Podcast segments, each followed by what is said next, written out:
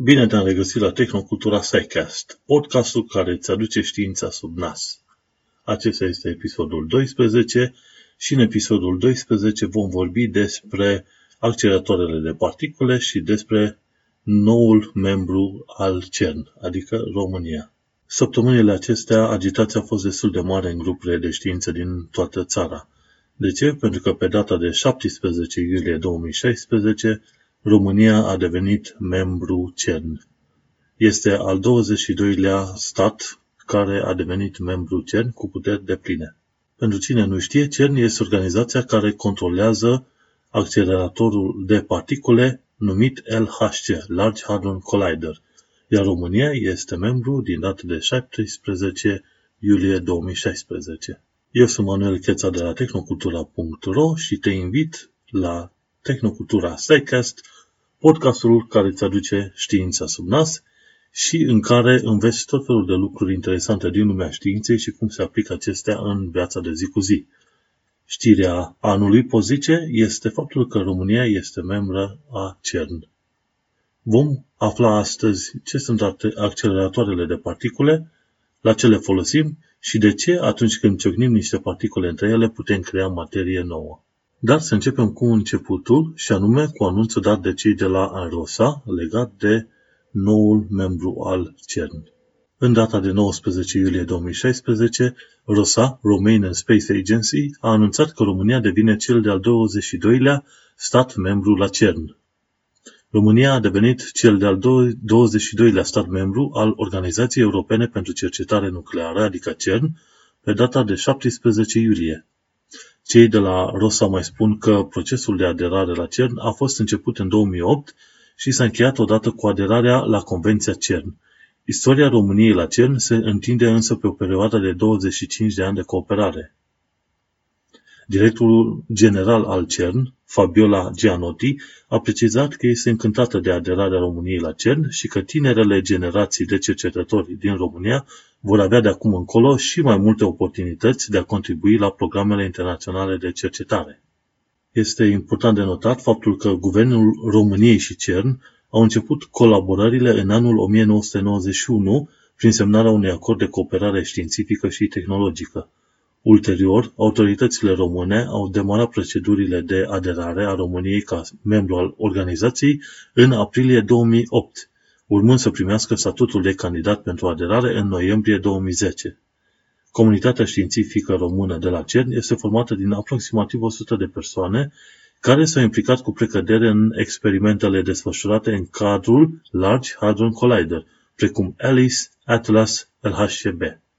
Cei de la ROSA ne mai spun că cercetătorii și inginerii români au mai lucrat și la experimentele Dirac și Entov de la sincrotronul de protoni, experimentul NA62 de la supersincrotonul de protoni, dar și cele de la Centrul Isolde. România este activă și în colaborarea internațională Worldwide LAC Computing Grid.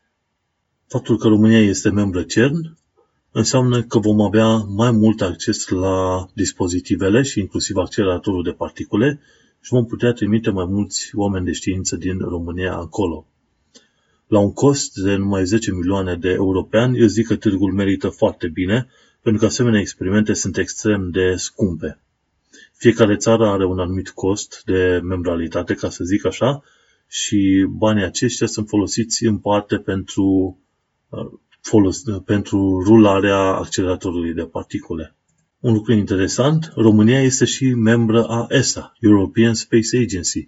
Plătim aproximativ 24 de milioane de euro pe an pentru a fi membră în această organizație extraordinară și ESA are o instituție în România numită ROSA, Romanian Space Agency.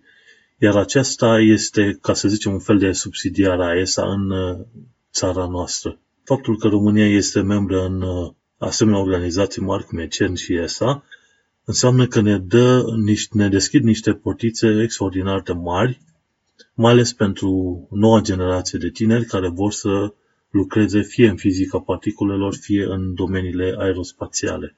Un lucru interesant este și acela că odată ce România este membră CERN, firme din România pot participa la diferite licitații atunci când cei de la CERN vor să construiască cine știe acceleratoare noi sau au nevoie de anumite echipamente de înlocuit și firme românești pot accesa acele licitații.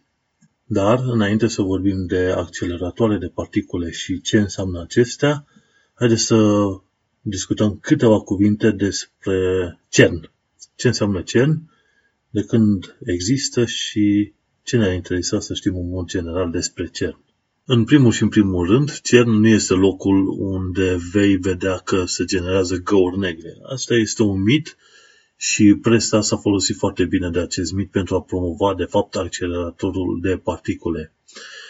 CERN este, de fapt, o organizație europeană de cercetări nucleare creată în 1954. Discuțiile au fost din 1953, iar CERN a luat ființă în 1954 și este situat la granița dintre Franța și Elveția, în zona Geneva. Pentru cei ce nu știu, CERN nu este un acronim englezesc, ci este un acronim franțuzesc. Și anume CERN în franceză vine de la Consiliul European pour la Recherche Nucléaire sau Consiliul European pentru Cercetări Nucleare. Inițial CERN a fost creat pentru a studia fizica nucleară, dar mai apoi, odată ce s-au creat acceleratoare din ce în ce mai, mai puternice, s-a trecut dincolo de fizica nucleară și s-a ajuns la fizica particulelor. Tocmai de aceea, în mod informal, CERN mai este și denumit Laboratorul European pentru Fizica Particulelor. Un alt lucru interesant de știut despre CERN este că Convenția CERN a fost semnată prin 1953 de către 12 state fondatoare, după care, undeva prin 1991, Polonia a devenit membru, Ungaria a devenit membru în 92, Bulgaria a devenit membru în 1999, iar România abia după aproximativ 17 ani, adică în 2016. La CERN colaborările sunt în felul următori. Sunt statele membre, mai apoi sunt statele observatoare, cele care ar dori să fie membre și trec printr-un proces de aderare, și mai apoi sunt alte state prin care, cu care se cooperează în domeniul științific. CERN are un număr de aproximativ 2500 de angajați permanenți și de-a lungul timpului au trecut pe acolo 12.000 de oameni de știință din domeniul fizicii în special. Cu alte cuvinte, aproape jumătate din țările de pe planeta aceasta au avut oameni de știință care au lucrat la un moment dat în, uh, chiar în CERN. La CERN au venit în vizită, cum se spune visiting scientists, aproximativ 12.000 de oameni din 70 de țări și din 120 de naționalități diferite. Se poate spune că CERN este de fapt o instituție cu adevărat internațională. Desigur, de la CERN pe noi ne interesează cel mai mult ce anume acceleratorul de particule, LHC, Large Hadron Collider. LHC a fost pornit prima oară în data de 10 septembrie 2008 și deocamdată este doar o parte a unui complex de acceleratoare. Trebuie știut faptul că LHC este acceleratorul acela mare care are o circunferință de 27 de kilometri. Însă Până ca particulele să ajungă în acest accelerator mare, ele mai trec prin uh, încă patru acceleratoare care, la rândul lor, sunt folosite în experimente specifice.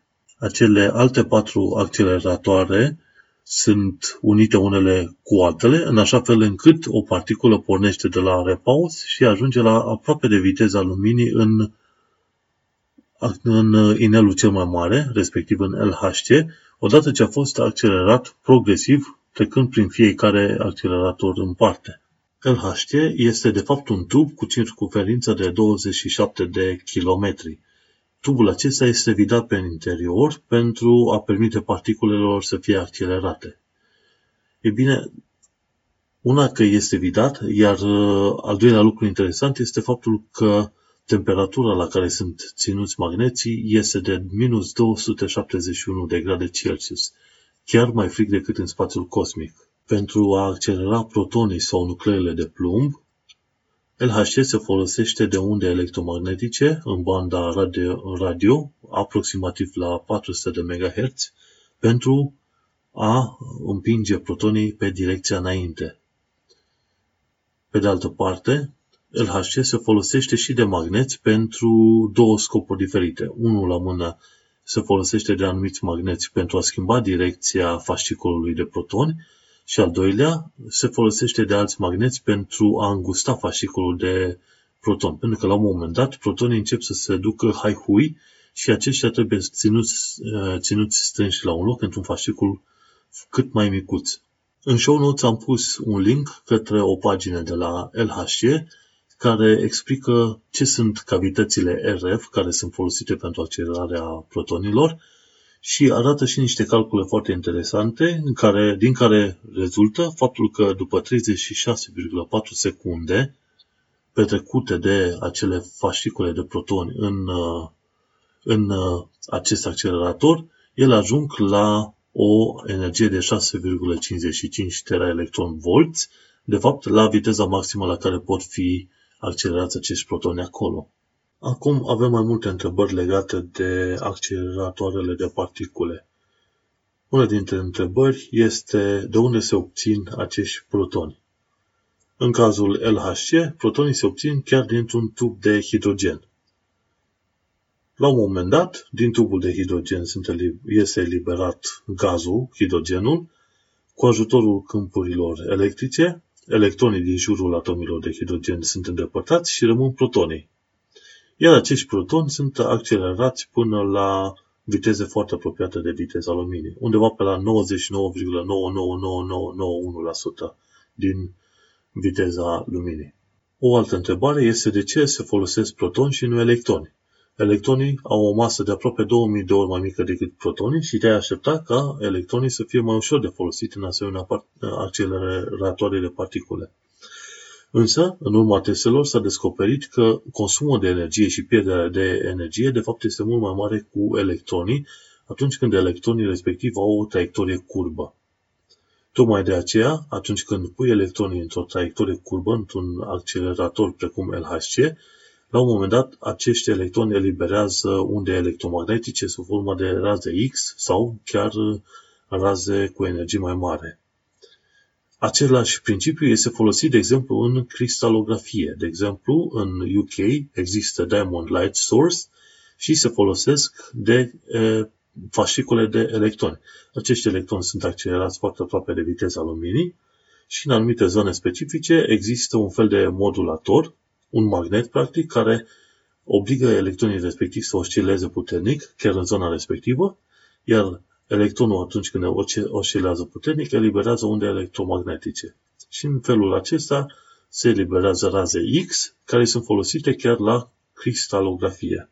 Așadar, s-a descoperit că pierderea de energie este mai mare atunci când folosești electron decât atunci când folosești protoni în asemenea acceleratoare în care traiectoria este curbă. O altă întrebare este aceea că de ce nu ne-am putea folosi, de exemplu, de acceleratoare liniare?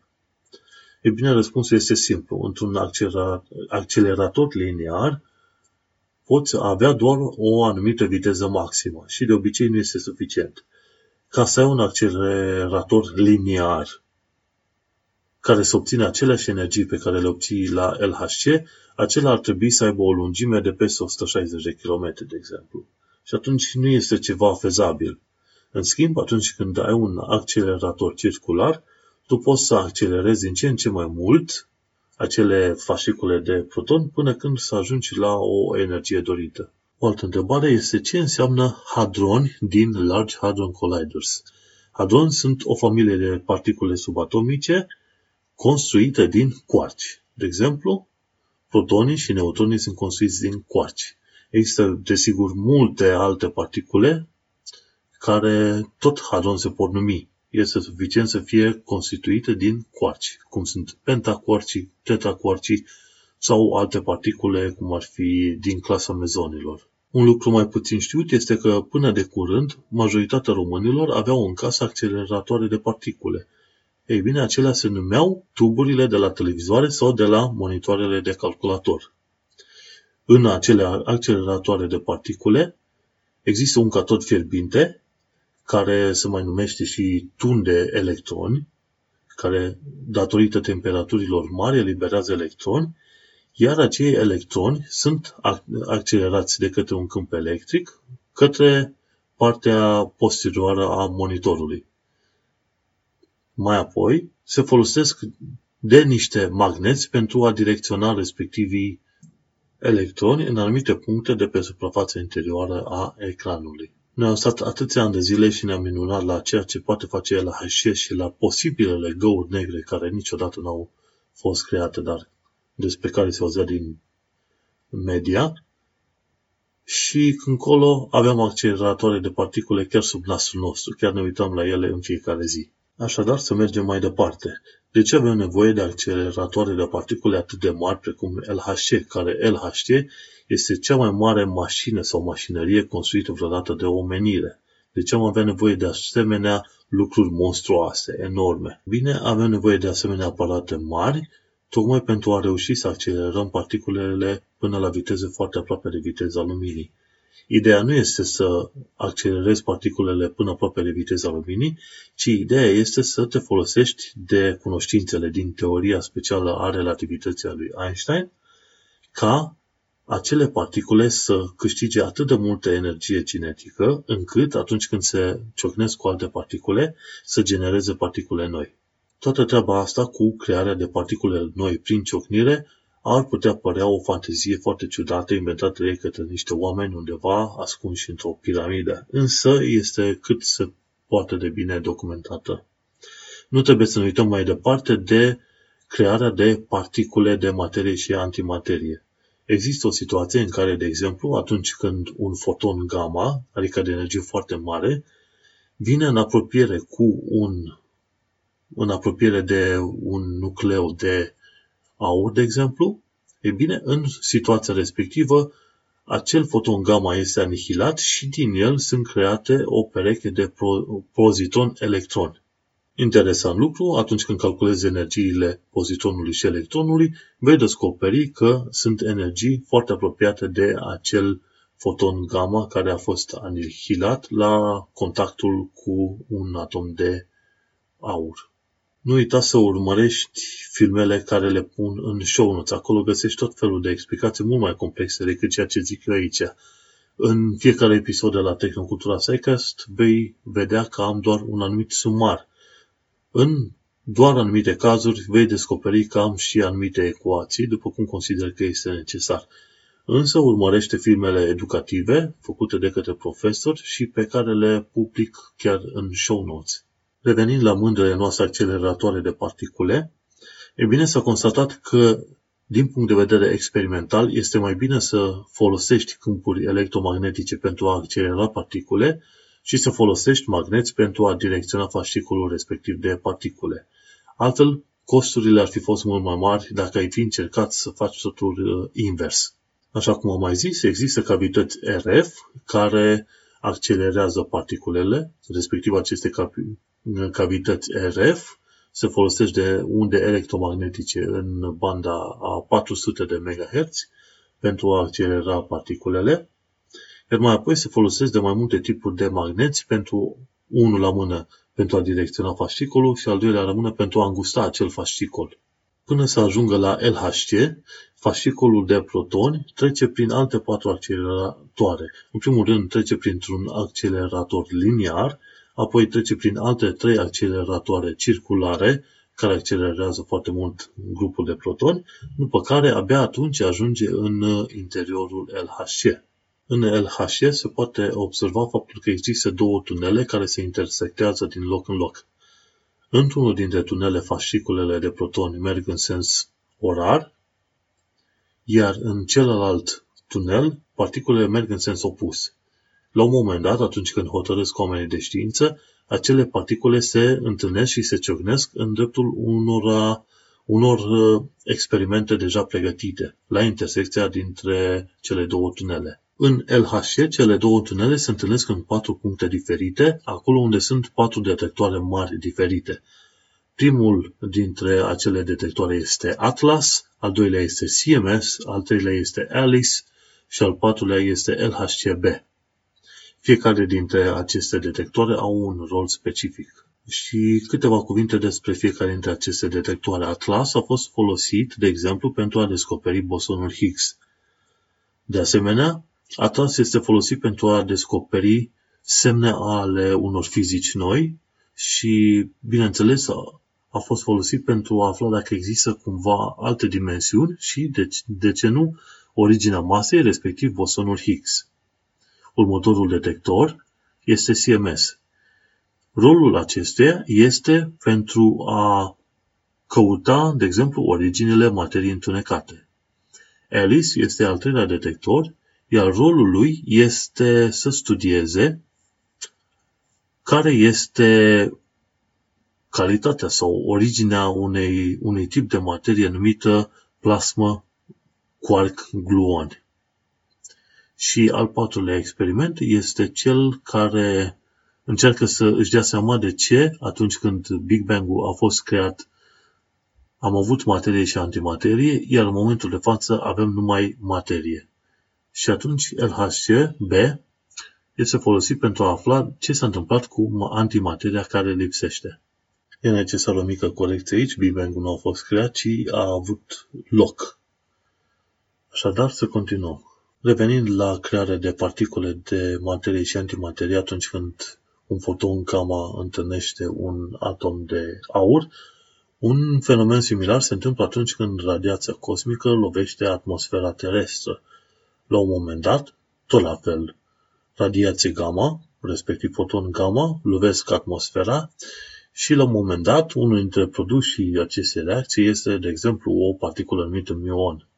Un mion ar trebui să uh, dispară foarte, foarte repede, însă datorită faptului că are viteză foarte mare, acesta va ajunge chiar până aproape de Pământ, unde poate fi detectat în anumite detectoare speciale. Acceleratoarele de particule se folosesc de același principiu. Folosești particule la viteze foarte mari pentru a crea materie nouă, sau cel puțin materie pe care nu o întâlnim noi în mod obișnuit în viața de zi cu zi. Ideea generală este să obții suficient de multă energie cinetică încât să treci peste energia de prag, respectiv acea energie de prag este energia pe care particula țintă ar avea-o. De exemplu, un proton este mult mai mic decât un boson Higgs, dar dacă protonul respectiv îl accelerezi foarte aproape de viteza luminii și îl ciocnești cu alt proton, ai o energie cinetică extrem de mare și atunci când are loc coliziune dintre cei doi, se va crea o anumită particulă, respectiv poate chiar protonul, uh, protonul bosonul Higgs și care boson Higgs se va descompune multe alte particule.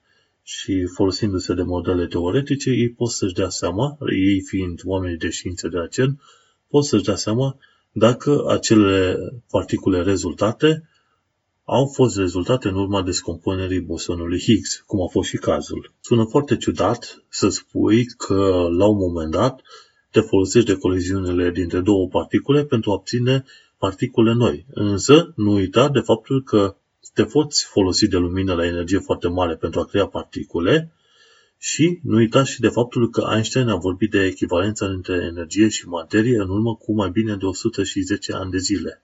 Cred că toată lumea știe acum despre formula E egal cu mc pătrat. Ei bine, acea formulă ne spune faptul că putem obține materie din energie și putem obține energie din materie atunci când anumite condiții sunt îndeplinite. În cazul acceleratoarelor de particule, noi ne folosim de ceea ce am învățat de la Einstein pentru a transforma anumite particule și energia cinetică a acestora în alte particule care, la rândul lor, au o altă energie cinetică. Odată ce acest fenomen de bază a fost înțeles, s-a trecut la construcția de acceleratoare de particule. Printre primele acceleratoare de particule au fost construite, mi se pare, prin 1920 și ceva. Și s-a ajuns ca în 54 să se creeze CERN, iar în 2008 deja să avem LHCU, care lucra la capacitate aproape maximă. De fapt, în 2016 acum am reușit să obținem capacitatea maximă cât ar veni de vreo 13 teraelectronvolți, cred. Așadar, să recapitulăm, există trei lucruri care ne ajută să înțelegem modul în care funcționează un accelerator de particule. Unul la mână, Einstein ne spune că putem transforma energia în materie și viceversa. Al doilea la mână, atunci când accelerezi particule la viteză aproape de viteza luminii, acele particule se vor comporta ca și cum au o masă de 10 sau 100 de ori mai mari. Iar al treilea la mână, ne putem folosi și de faptul că, de exemplu, un foton gamma se poate transforma într-o particulă și o antiparticulă, respectiv energia poate deveni materie. Odată ce știi aceste lucruri și anumite formule fizice, totul ce ai de făcut este să obții energiile necesare și să ai calculatoarele pregătite pentru a face calculele matematice care se impun. Dar fiindcă în cazul coliziunilor sunt sute sau chiar mii de particule care se lovesc unele de altele în același timp, CERN are nevoie de un întreg data cluster care să facă analiza datelor și undeva la 99% din date sunt de obicei șterse pe loc și abia 1% dintre ele sunt reținute pentru a face analizele ulterioare. Deci confirmarea în cazul bosonului Higgs a venit după ce au analizat datele o perioadă bună, mi se pare săptămâni sau luni întregi. Trebuie să mai întreb prin jur.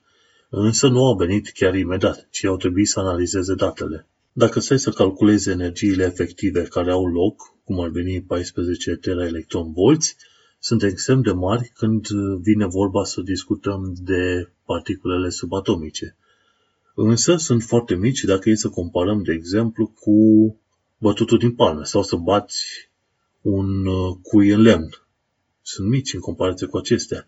Însă, de ce se face atâta caz? Se face atâta caz pentru că dacă vrea să accelerezi, de exemplu, două obuze la viteză aproape de viteza luminii, tu ar trebui să consumi energie extrem de mare. Gândește-te, dacă vrei să accelerezi câteva zeci sau sute de pachetele din asta de protoni, tu ai nevoie de o instalație cum e LHCU.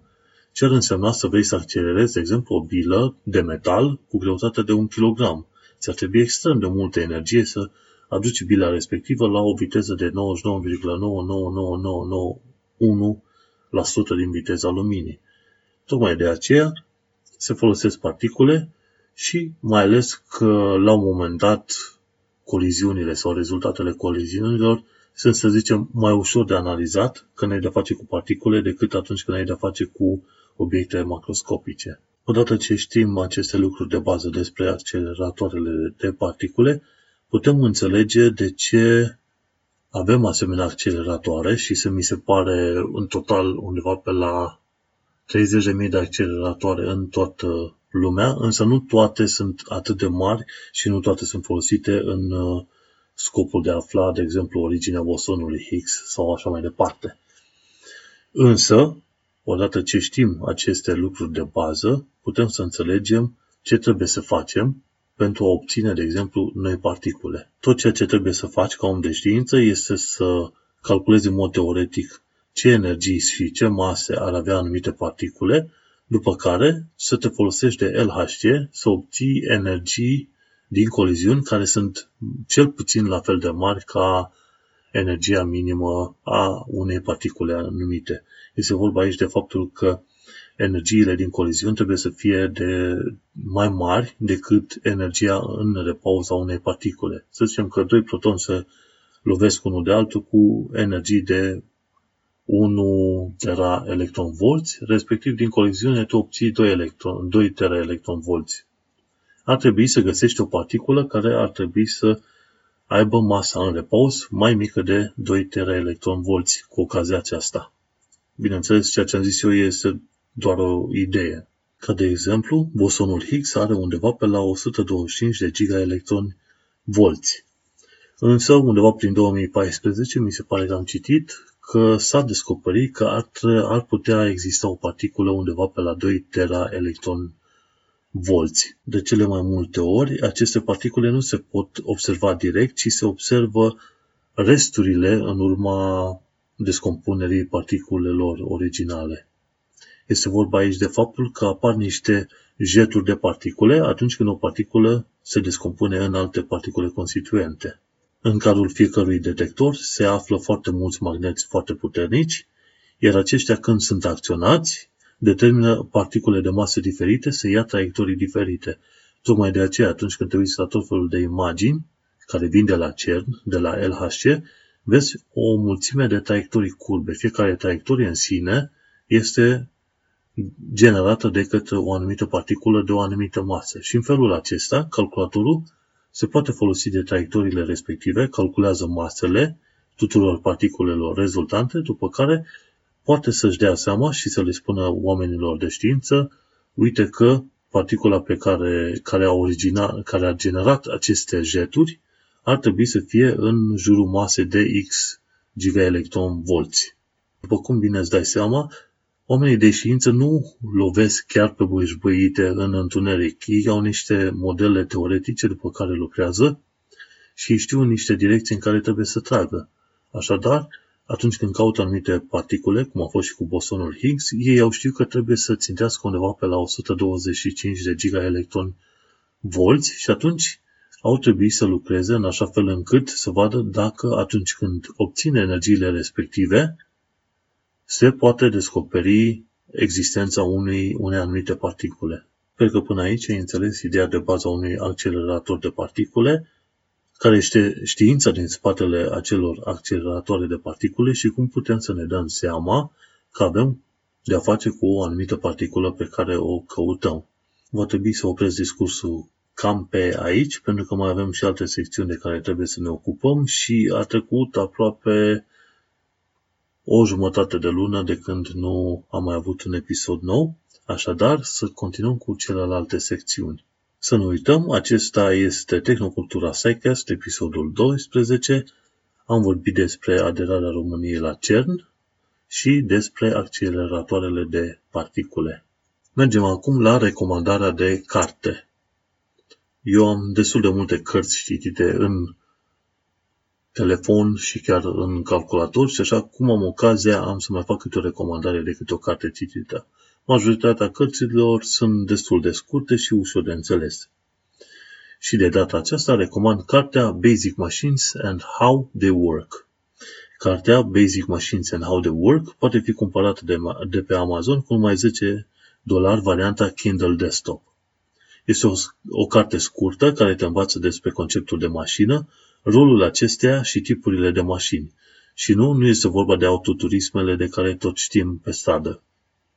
În sensul cel mai de bază, o mașină este un obiect folosit pentru a amplifica o forță, pentru a transmite o forță, ori pentru a schimba direcția forței. În acest sens, o rangă, o bicicletă sau o rampă sunt mașini. Cartea te trece printr-o serie de noțiuni folosite în Marina SUA, atunci când este vorba să aibă tehnicieni ori ingineri la bord. Înveți despre importanța levierului, a planului inclinat, despre mașinile pe care le găsim inclusiv prin folosirea mânerului clanței de la ușă, prin folosirea scripeților, ori a motorului cu ardere internă. Este o carte numai bună pentru cei pasionați de inginerie și să afle cum punem lumea în mișcare cu ajutorul creierului, nu cu forța noastră. Se poate citi liniștit într-o zi și vei rămâne fascinat inclusiv de ușile din casa ta. Așadar, nu uita să citești cartea Basic Machines and How They Work. Mergem acum la întrebarea săptămânii. De ce nu mor parașutiștii? În episodul 33 al seriei Tehnocultura pe YouTube s-a vorbit despre parașutiști și de ce ei supraviețuiesc călătoriei spre sol. Atunci când parașutiștii se aruncă de la înălțimi de kilometri, de ce nu mor la contactul cu pământul? În ce mod ajută parașutele și care este principiul lor de funcționare? Despre modul în care parașutiștii pot supraviețui căderii libere și despre viteza limită ne-a povestit conferențiar dr. Nicolae Crețu de la Universitatea Transilvania Brașov, de la Laboratorul de Fizică Aplicată și Computațională. În show notes găsești filmul cu explicația completă. Eu voi prezenta un sumar. Pentru a explica modul în care parașutiștii supraviețuiesc, se fo- ne folosim de exemplul unei bile lăsate să cadă liber de la o înălțime H. În cădere, forțele care acționează asupra acestea sunt forța de gravitație G, orientată în jos, și forța de rezistență la înaintare, adică forța de plecare cu aerul, numită FR. La un moment dat, cele două forțe devin egale în modul și astfel se anulează. Bila va avea în acel moment o viteză constantă, nu accelerată, ca până în acel punct. Acea viteză se numește viteză limită. Astfel, asupra corpului acționează G egal cu m ori G, adică gravitația, și Fr, adică forța de rezistență la înaintare, care este egală cu K ori V. K este coeficient care depinde de forma obiectului și de tipul de fluid și V este viteza de cădere. Atunci când cele două forțe se anulează, viteza devine constanță, adică viteza va fi egală cu m ori g supra k. Astfel se poate afla viteza limită pentru un obiect cu coeficientul de formă k. Pentru parașute, forța de rezistență la înaintare are formula Fr egal cu K ori V pătrat. Datorită forței de rezistență la înaintare, lucru ce determină apariția vitezei limită la un moment dat în căderea obiectului, putem fi fericiți că sopii de apă nu ne spar capul. Sopii de apă ajung la o viteză limită și cu acea viteză continuă către suprafața terei. Și iată cum ai aflat de ce parașutiștii nu mor, nu mor când cad și de ce sopii de apă nu ne spar capul. Să trecem acum la minutul de tehnologie. Am foarte multe știri, dar fiindcă au trecut două săptămâni, însă, de exemplu, Mă interesează foarte mult să vorbesc de știrea de la Engineer Guy, incredibilă inginerie din spatele scutecelor de azi. Și este vorba de folosirea unor polimeri care, după ce au absorbit tot ce au putut absorbi, sunt 99% apă și 1% acel polimer. Tocmai de aceea scutecele de astăzi sunt atât de folosite și atât de eficiente. Mergem mai departe. De la TechWiki aflăm câteva lucruri foarte interesante. De exemplu, ce este memoria video GDDR5X, ce este programul NVIDIA Ansel, ce este protocolul TCP/IP și de ce monitoare diferite afișează culori diferite.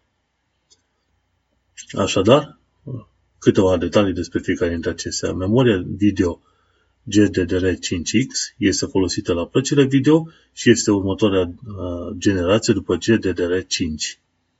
Și în principiu ar trebui să ai mai multă bandă, și să poți juca jocurile video ceva mai bine și cu detalii mai, mai multe. Programul NVIDIA Answer este de fapt un program de screenshot. Poți face inclusiv screenshot-uri la 360 de grade. Și se pare că cei de la NVIDIA, atunci când oprești un joc video și vrei să faci un screenshot cu NVIDIA Ansel, poți obține o imagine mult mai clară și mult mai frumoasă decât atunci când joci jocul efectiv. Apoi te, cei de la TechWiki au făcut un filmuleț în care explică ce este protocolul TCP/IP, care este de fapt protocolul de bază atunci când este vorba ca computerele să discute prin internet. De fapt, fiecare calculator în sine are o adresă IP și comunică cu un alt calculator de-a lungul internetului și de-a latul internetului, știind ce adresă IP are acela între cele două calculatoare există o serie de rutere, iar protocolul TCP are menirea de a direcționa acele pachete de date de la un calculator către altul pe tot felul de rute. Nu trebuie neapărat să fie o anumită rută directă. Și frumusețea acestui protocol este faptul că oricum ajung pachetele de date, cele, trimite de la un, cele trimise la un calculator la altul, indiferent de ordinea în care ajung, acele pachete de date ajung să fie recompuse la destinație în modul în care ar fi în modul în care au fost de fapt construite în calculator la tine. Nu te vei trezi că, de exemplu, primești o carte, prima oară citești capitolul 3, după care capitolul 1. Nu. Ci la destinație se va construi cartea de la capitolul 1 până la cap- capitolele finale. Mergând mai departe, cei de la Explaining Computers ne-au arătat într-un video cum poți pune Windows 3.1 pe o tabletă.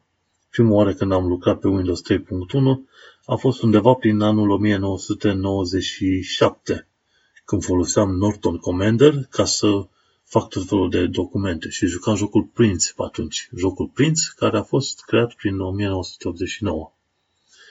Și sunt încă destul de mulți oameni care sunt nostalgici și după perioada respectivă respective. Windows 3.1 a apărut, mi se pare, prin anul 1990. Deci la puțin timp după ce jocul Prince a fost creat. Și o ultimă știre din uh, zona minutului de tehnologie este un review la placa video Zotac GTX 1080. Într-un mod interesant, Nvidia când prezintă noile plăci video, prezintă plăcile video de referință, ca atunci când le-au creat ei și de obicei au un singur ventilator. Însă, plăcile video de referință sunt ceea ce și spune numele de referință. Diferiți producători, de la Asus, Zotac, um, Gigabyte, MSI și multe alte firme, pot să construiască plăcile video pe alte principii, respectiv, cum e cel de la Zotac GTX 1080, au mai multe ventilatoare. Cu mai multe ventilatoare, placa video este mai rece și astfel poți obții performanță puțin mai mare decât, de exemplu, placa de referință de la Nvidia. Și cam atât cu minutul de tehnologie. Să nu uităm că sunt mult mai multe știri, de exemplu, cum este să ieși la plimbare cu o barcă 100% electrică sau ce este cardul care are cititor RFID sau NFC pe el, un chip din ala wireless și multe alte asemenea știri la minutul de tehnologie. Mergem mai departe la știri din lumea științei. Aflăm, de exemplu, de la Science Alert că plasele antimuște puse de Bill Gates prin Africa salvează foarte multe vieți. Milioane de vieți după anumite statistici. Este vorba de faptul că atunci când copiii se pun la somn, nu numai copiii și oamenii, ei nu au uh, puse plase în jurul paturilor. Și atunci când încep să pună pase, plase, asemenea plase în jurul paturilor, oamenii sunt mult mai bine protejați de atacurile de la țânțari sau de la muște. Mergem mai departe. De la Healthcare Triage, triage aflăm că, deși e-țigările sunt mai sănătoase decât țigările obișnuite, ele nu sunt recomandate minorilor. Mergem mai departe. O altă știre interesantă este cea de la Interesting Engineering. În Siberia, metanul și dioxidul de carbon se acumulează chiar sub iarbă și creează o serie de umflături pe câmp. Este un film foarte interesant la un moment dat, când te duci pe un câmp plat, vei vedea niște umflături. Acele umflături conțin metan și dioxid de carbon și dacă le înțepi, de exemplu, cu un uh, fier, vei vedea că acel metan și dioxid de carbon sunt eliberate în aer. Deci un fenomen foarte interesant și te invit să urmărești filmul din show notes pentru asta. Mergem mai departe. Shane Carroll, care este fizician din Statele Unite, fizician teoretic din Statele Unite, a făcut un studiu recent împreună cu câțiva colegi de săi și din care reiese că, cel puțin din punct de vedere teoretic, spațiul este generat pe baza unor reguli ale mecanicii cuantice. Cu alte cuvinte, spațiul ar putea fi o, un rezultat al mecanicii cuantice care există în univers. Și o ultimă știre din lumea științei vine de la BritLab. De acum putem trimite energie electrică folosindu-ne de razele infraroșii. Cu alte cuvinte, acele raze infraroșii sunt concentrate într-un loc, asemenea unui laser, laser cu infraroșii, iar uh, această energie, acest laser cu infraroșii, este, poate fi orientat chiar și la câțiva kilometri distanță. În zona de recepție, aceste raze infraroșii pot fi convertite în energie termică sau în, în energie electrică. Trecem acum în partea de pseudoștiință să aflăm ce se mai discută în, din acest punct de vedere. Cei de la Retection Watch ne anunță faptul că o lucrare de pseudoștiință în care se discuta despre conspirația chemtrails, chemtrails a fost retrasă. Este vorba de conspirația care spune că atunci când avioanele zboară, acele avioane eliberează tot felul de substanțe chimice nocive, care substanțe chimice sunt menite, practic, într-un fel spus, să controleze natalitatea pe glob. Și într-un mod foarte ciudat, atât de eficiente sunt acele substanțe chimice, încât în loc ca populația să scadă, populația lumii crește foarte, foarte mult. Un alt punct interesant de discutat în lumea pseudoștiinței este cel discutat de Thunderfoot. El ia în discuție avionul cu șase motoare nucleare, care nu are nicio bază științifică. Este vorba de un anumit prototip, care nici măcar nu are un model, să zicem, creat în uh, programe cum e AutoCAD sau ceva care să verifice niște chestii reale, ci este doar un design o idee care s-ar folosi de șase motoare nucleare pentru a crea un avion cică foarte eficient când e vorba de călătoria de la un continent la altul. Iar Standard Food explică de ce un asemenea avion nu este bun. Mai ales când vrei la un moment dat să folosești cum ar fi uraniu sau plutoniu. Pentru a nu îmbunăvi oamenii de la bordul avionului, îmbunăvi din cauza radiației gamma, de exemplu, tu ar trebui să ai, la un moment dat, tot felul de containere care să mențină radiația în ele sau să absorbe acele radiație ca să nu ajungă la călători.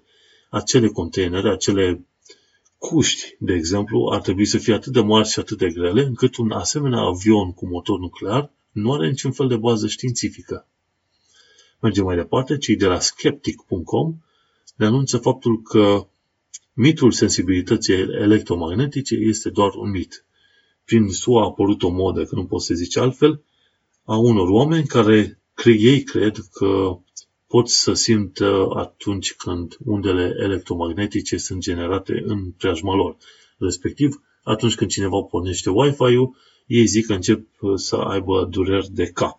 Desigur, s-au făcut o serie de teste și în prezența unor asemenea oameni a fost pornit Wi-Fi-ul, stațiile radio, telefoanele, cuptoarele cu microunde, în așa fel încât oamenii n-au știut că acele aparate au fost pornite și, și ei nu au simțit absolut nimic. Deci este o boală auto-închipuită. Și cam atât la minutul de pseudoștiință.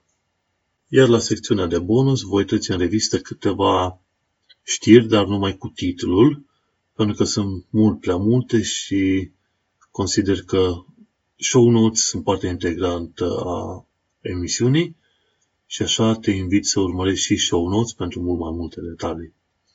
De exemplu, cei de la SciShow ne spun lucruri de speriat despre 10 animale drăguțe, cum ar, de, cum ar fi vorba de comportamente și obiceiuri. De la Practical Engineering aflăm cum fierbe apa la temperatura camerei. Cei de la BritLab ne spun cum să ne protejăm de nisipurile mișcătoare. Cei de la Physics Video s-au făcut un film foarte interesant în care ni se spune că entropia nu este dezordine, ci mărirea entropiei spune că există mai multe microstări. Cei de la Minute Physics ne explică de ce este greu să lovim soarele. Fraser Kane ne spune cât de repede se pot roti stelele, iar dacă ne uităm la Nature Video, e o animație foarte interesantă despre cum, cum funcționează celulele limfoide înnăscute. De la Scholarly OA, Open Access, adică, aflăm despre publisher frauduloși din lumea științei, care sunt mulți și un articol lung și foarte interesant. De la TED aflăm despre evoluția cărții, de la tot felul de invenții din zona Chinei până la cartea din ziua de astăzi. După aia, de la Learn Engineering, aflăm cum funcționează un tranzistor, de la Science Asylum aflăm de ce avem mărimea pe care o avem și de la SciShow aflăm de ce nu îngheață labele pinguinilor din cauza frigului din Antarctica. Și cam acestea ar fi lucrurile despre care poți afla din secțiunea de bonus de pe tehnocultura.ro. Nu uita să verifici secțiunea de bonus de la fiecare episod în parte, pentru că de obicei pun în secțiunea de bonus lucruri evergreen. Nu știri și lucruri evergreen însemnând că sunt lucruri care sunt valabile și acum și peste 10 ani și poate și peste 100 de ani. Deci chestii de cunoștințe generale. Așadar, iată ne ajungi la final de episod 12 la Tehnocultura SciCast. Am discutat despre acceleratorul de particule, am aflat cum este posibil așa ceva și ce putem obține cu el, iar mai apoi am trecut prin niște știri din lumea tehnologiei și științei. Eu sunt Manuel Cheța de la tehnocultura.ro, iar tu ai ascultat Tehnocultura Secast, episodul 12. Ne vedem pe data viitoare.